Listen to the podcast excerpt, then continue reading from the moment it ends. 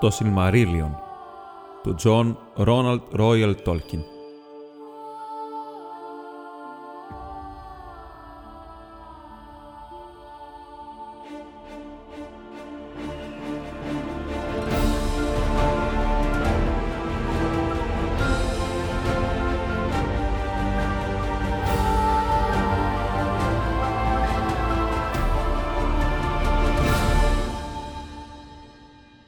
Τόλκιν Αϊνουλιντάλη. Η μουσική των Άινουρ. Ο Έρου, ο ένας, που στην Άρντα ονομάζεται Ιλούβαταρ, πρώτα δημιούργησε τους Άινουρ, τους ιερούς, που ήταν παιδιά της σκέψης του και αυτοί ήταν μαζί του πριν γίνει οτιδήποτε άλλο. Και τους μίλησε προτείνοντάς τους θέματα μουσικά, και αυτοί έψαλαν ενώπιόν του και αυτός χαιρόταν. Για πολύ καιρό όμως ο καθένας έψαλε μόνος οι λίγοι μαζί, ενώ οι υπόλοιποι άκουγαν. Γιατί ο καθένας αντιλαμβανόταν μόνο εκείνο το μέρος του νου του Ιλούβαταρ από το οποίο προερχόταν και στην κατανόηση των αδελφών τους προχωρούσαν πολύ αργά. Όμως, ακούγοντας, έφταναν σε βαθύτερη κατανόηση και αύξαναν σε ομόνια και αρμονία. Και ήρθε καιρός που ο Ιλούβαταρ κάλεσε όλους τους Άινουρ μαζί και τους φανέρωσε ένα θέμα όλο δύναμη αποκαλύπτοντάς τους πράγματα μεγαλύτερα και ωραιότερα από ό,τι τους είχε ως τώρα αποκαλύψει. Και η δόξα της αρχής του και το μεγαλείο του τέλους του άφησε έκπληκτους τους Σάινουρ, έτσι ώστε υποκλήθηκαν μπροστά στον Ιλούβαταρ και σιώπησαν.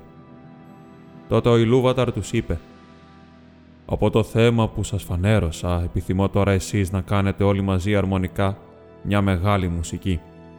Και επειδή σας έχω δώσει ζωή με την άφθαρτη φλόγα, θα δείξετε τις ικανότητές σας διανθίζοντας αυτό το θέμα, ο καθένας ελεύθερα με τις δικές του σκέψεις και επινοήσεις.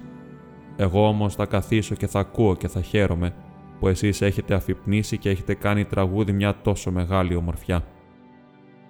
Τότε οι φωνές των Άινουρ, σαν άρπες και λαγούτα, φλογέρες και ντροπέτες, βιόλες και αρμόνια και σαν αμέτρητες χοροδίες που ψάλουν με λόγια, άρχισαν να διαμορφώνουν το θέμα του Ιλούβαταρ σε μεγαλειώδη μουσική και ο ήχος της υψώθηκε σε ατελείωτες εναλλασσόμενες μελωδίες πλεγμένες αρμονικά, που πέρασαν και απλώθηκαν σε ύψη και σε βάθη που ήχος δεν είχε ξαναπάει και οι τόποι που κατοικούσε ο Ιλούβαταρ γέμισαν και ξεχύλισαν και έτσι η μουσική και ο αντίλαλός της απλώθηκαν ως το κενό, που δεν ήταν άδειο πια.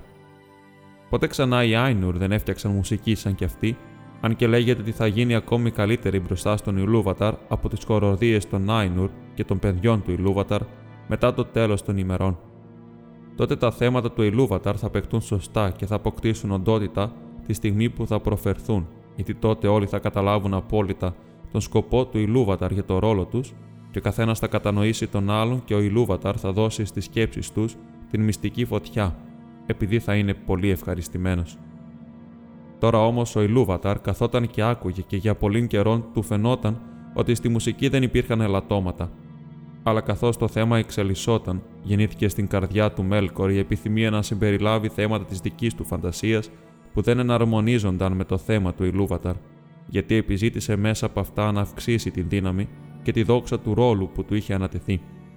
Στον Μέλκορ, από όλους τους Σάινουρ, είχαν δοθεί τα μεγαλύτερα χαρίσματα δύναμης και γνώσης και είχε μερίδιο και σε όλα τα χαρίσματα των αδελφών του. Είχε πάει συχνά μονάχος στους καινού τόπους αναζητώντας την άφθαρτη φλόγα, γιατί μέσα του έκαιγε η επιθυμία να δώσει ύπαρξη σε δικά του πράγματα, και του φαινόταν πως ο Ιλούβαταρ δεν είχε καθόλου λάβει υπόψη του το κενό και αυτός δεν είχε υπομονή να το βλέπει άδειο. Δεν βρήκε όμως τη φωτιά, γιατί αυτή βρίσκεται με τον Ιλούβαταρ, και επειδή καθόταν μόνος του, είχε αρχίσει να έχει δικές του σκέψεις διαφορετικές από αυτές των αδελφών του. Μερικές από αυτές τις σκέψεις τις περιέλαβε τώρα στη μουσική του και αμέσως δημιουργήθηκε κακοφωνία γύρω του, και πολλοί από αυτούς που έψαλαν κοντά του απελπίστηκαν και η σκέψη τους ταράχτηκε και η μουσική τους κόμπιασε. Μερικοί όμως άρχισαν να εναρμονίζουν τη μουσική τους με τη δική του αντί με τη σκέψη που είχαν αρχικά.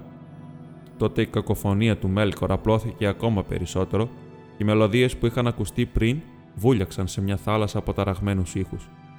Ο Ιλούβαταρ όμως καθόταν και άκουγε, ώσπου λες και σηκώθηκε ολόγυρα στον θρόνο του και λισομανούσε θύελα, μαύρα κύματα που πολεμούσαν το ένα το άλλο ματέλιο το θυμό που δεν έλεγε να καταλαγιάσει.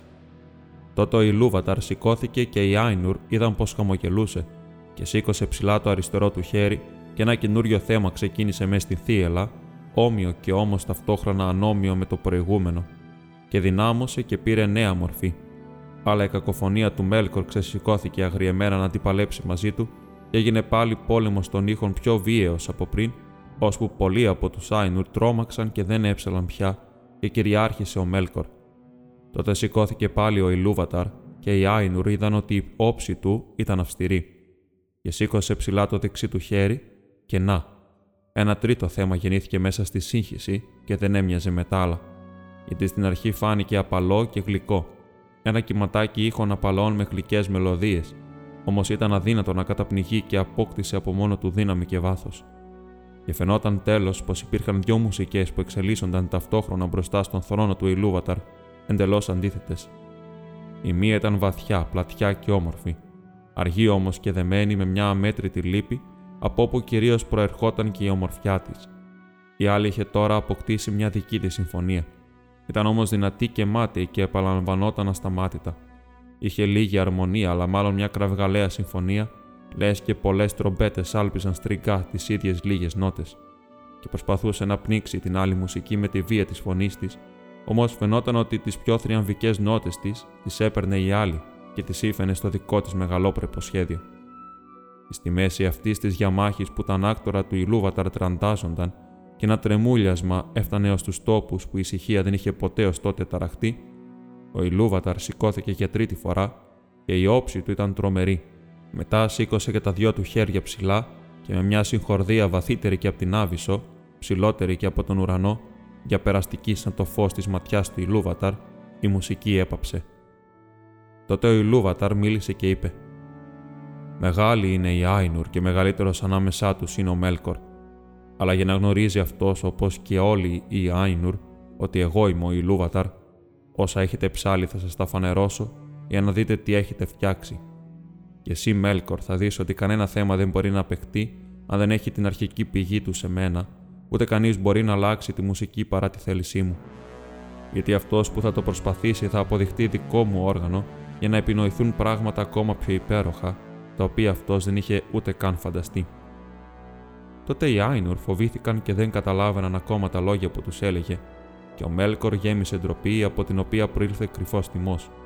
Αλλά ο Ιλούβαταρ σηκώθηκε μεγαλόπρεπα και άφησε τους ωραίους τόπους που είχε φτιάξει για τους Άινουρ και οι Άινουρ τον ακολούθησαν. Όταν όμως έφτασαν στο κενό, ο Ιλούβαταρ τους είπε: Δείτε τη μουσική σας. Και τους έδειξε ένα όραμα, δίνοντάς τους ταυτόχρονα όραση εκεί που πριν είχαν μόνο ακοή. Και είδαν ένα νέο κόσμο που εμφανίστηκε μπροστά τους και ήταν σφαιρικός μέσα στο κενό. Και εκεί μέσα στηριζόταν, αλλά δεν ήταν σαν κι αυτό. Και όπως κοιτούσαν και θαύμασαν, ο κόσμος αυτός άρχισε να ξεδιπλώνει την ιστορία του και τους φάνηκε πως ζούσε και μεγάλωνε. Και αφού οι Άινουρ κοίταξαν για αρκετή ώρα σιωπηλή, ο Ιλούβαταρ είπε ξανά: Δείτε τη μουσική σας. Αυτό είναι το αποτέλεσμα της μουσικής σας τέχνης. Και ο καθένας σας θα δει να συμπεριλαμβάνονται εκεί μέσα ανάμεσα στο σχέδιο που σας έδωσα όλα εκείνα που μπορεί να φαίνεται ότι ο καθένας σας μόνος το επινόησε ή πρόσθεσε. Και εσύ, Μέλκορ, θα ανακαλύψεις όλες τις πιο κρυφές σκέψεις του νου σου και θα διακρίνεις ότι δεν αποτελούν παρά μέρος του όλου και συνεισφορά στην δόξα του. Και για άλλα πολλά μίλησε ο Ιλούβαταρ του Σάινουρ τότε, και επειδή θυμόνταν τα λόγια του και γνώριζαν τη μουσική που ο καθένας είχε φτιάξει, οι Άινουρ γνωρίζουν πολλά από αυτά που ήταν και είναι και πρόκειται να έρθουν, και λίγα είναι αυτά που δεν βλέπουν. Όμως υπάρχουν και μερικά πράγματα που δεν μπορούν να δουν, ούτε μόνοι ούτε μαζί, γιατί σε κανέναν έξω από τον εαυτό του δεν είχε αποκαλύψει όλα όσα έχει στο νου του ο Ιλούβαταρ. Και σε κάθε εποχή εμφανίζονται πράγματα καινούργια που δεν τα έχει προβλέψει κανείς, γιατί δεν προέρχονται από το παρελθόν. Και έτσι, καθώς αυτό το όραμα του κόσμου ξετυλιγόταν μπροστά τους, οι Άινουρ είδαν ότι περιείχε πράγματα που δεν τα είχαν σκεφτεί. Και είδαν έκπληκτοι τον ερχομό των παιδιών του Ιλούβαταρ και τον τόπο διαμονής που είχε ετοιμαστεί γι' αυτά. Και διέκριναν ότι και αυτοί οι ίδιοι με τη μουσική τους είχαν ασχοληθεί με την προετοιμασία αυτού του τόπου, χωρίς να γνωρίζουν πως η μουσική αυτή είχε πέρα από την ομορφιά της και κάποιον άλλον σκοπό.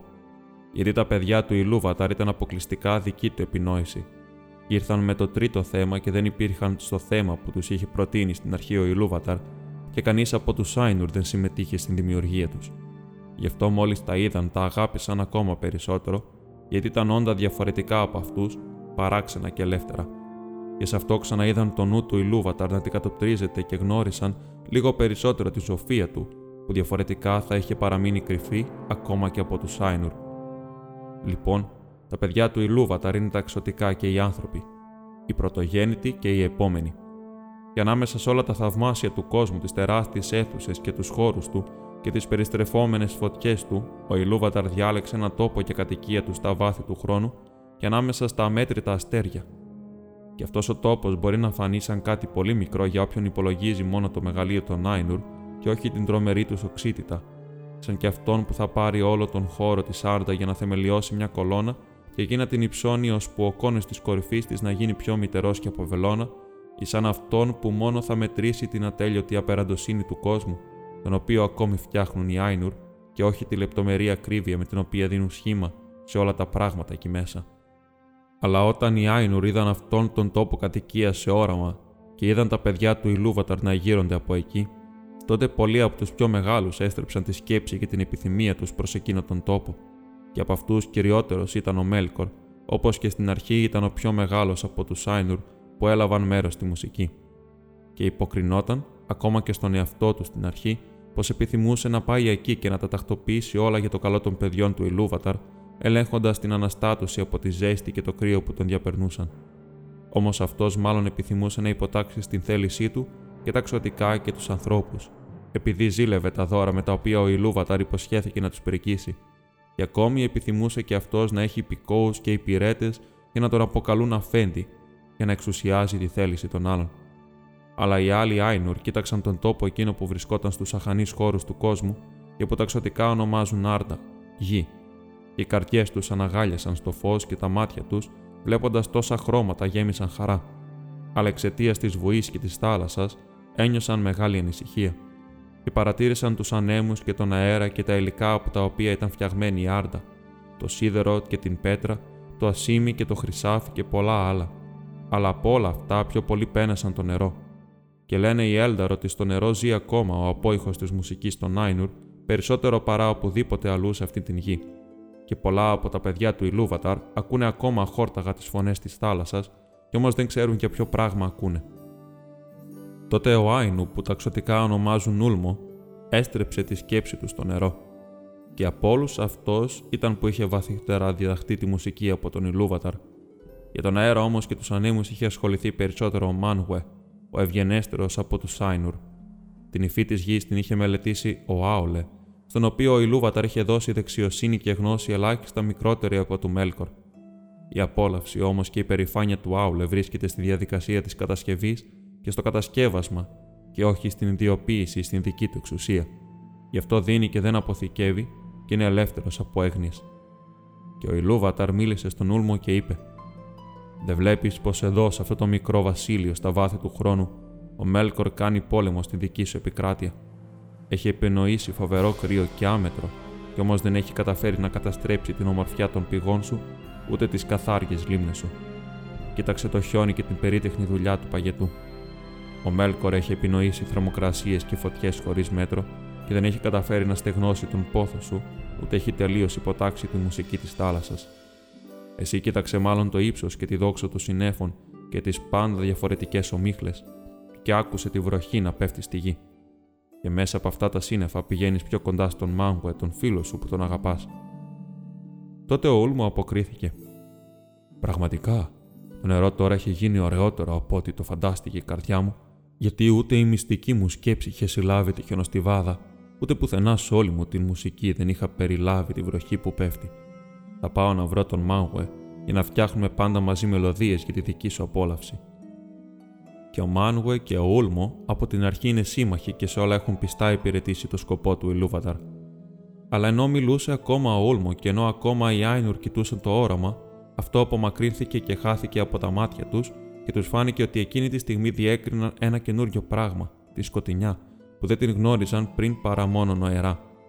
Είχαν όμως γοητευτεί από την ομορφιά του οράματος και είχαν απορροφηθεί στο ξεδίπλωμα του κόσμου που γεννήθηκε εκεί και ο νους τους γέμισε από αυτό, γιατί η ιστορία δεν ήταν ολοκληρωμένη και τα γυρίσματα του χρόνου δεν ήταν τελειωμένα όταν το όραμα απομακρύνθηκε. Και μερικοί έχουν πει ότι το όραμα διακόπηκε πριν την ολοκλήρωση της κυριαρχίας των ανθρώπων και πριν να σβήσουν οι πρωτογέννητοι, γιατί αν και η μουσική βρίσκεται παντού σε όλα, οι Βάλαρ δεν έχουν δει τις μετέπειτα εποχές ή το τέλος του κόσμου. Τότε δημιουργήθηκε ανησυχία ανάμεσα στους Σάινουρ. Ο Ηλούβαταρ όμω τους κάλεσε και είπε: Γνωρίζω την επιθυμία του νου σας να υπάρξει πραγματικά αυτό που είδατε όχι μόνο στη σκέψη σας, αλλά όπως υπάρχετε εσείς οι ίδιοι, και όμως διαφορετικά.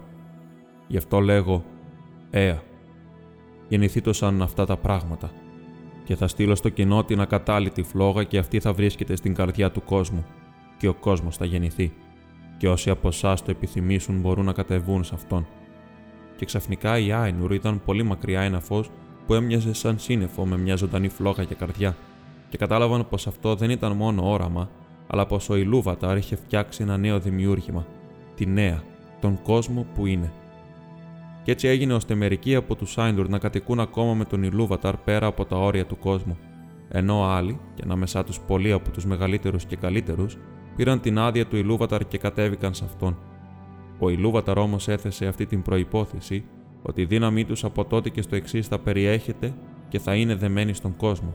Θα είναι μέσα του για πάντα ώσπου να ολοκληρωθεί, έτσι ώστε αυτή να είναι η ζωή του και αυτός η δική τους. Αυτή είναι η αναγκαιότητα της αγάπης τους, και από τότε ονομάστηκαν Βάλαρ, οι δυνάμεις του κόσμου.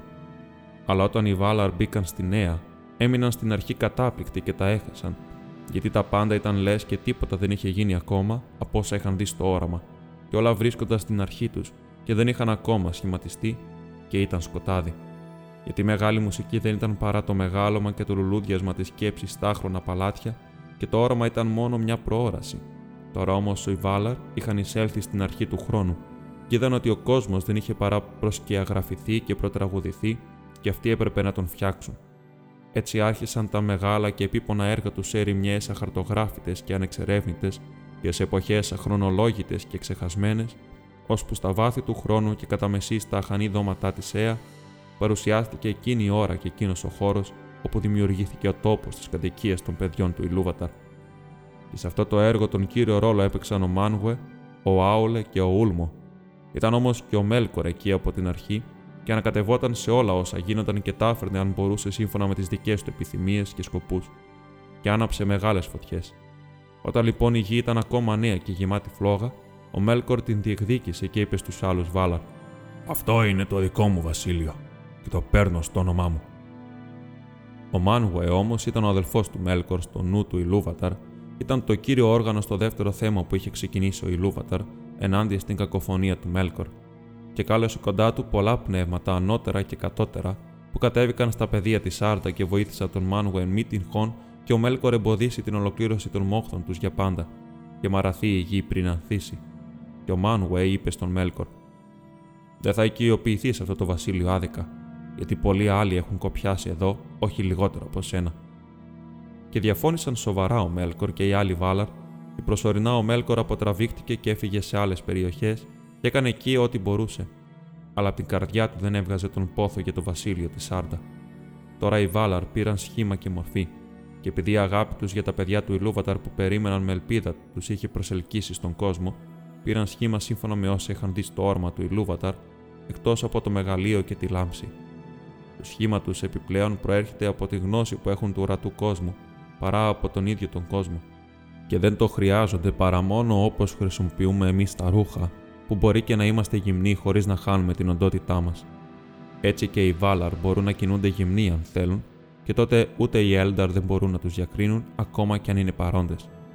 Όταν όμως οι Βάλαρ θελήσουν να ντυθούν, παίρνουν μορφές, άλλοι ανδρικές και άλλοι γυναικείες, γιατί από την αρχή τους είχαν αυτή την διαφορά διάθεσης και αυτήν απλά την σαρκώνει ο κάθε Βάλαρ στην επιλογή του.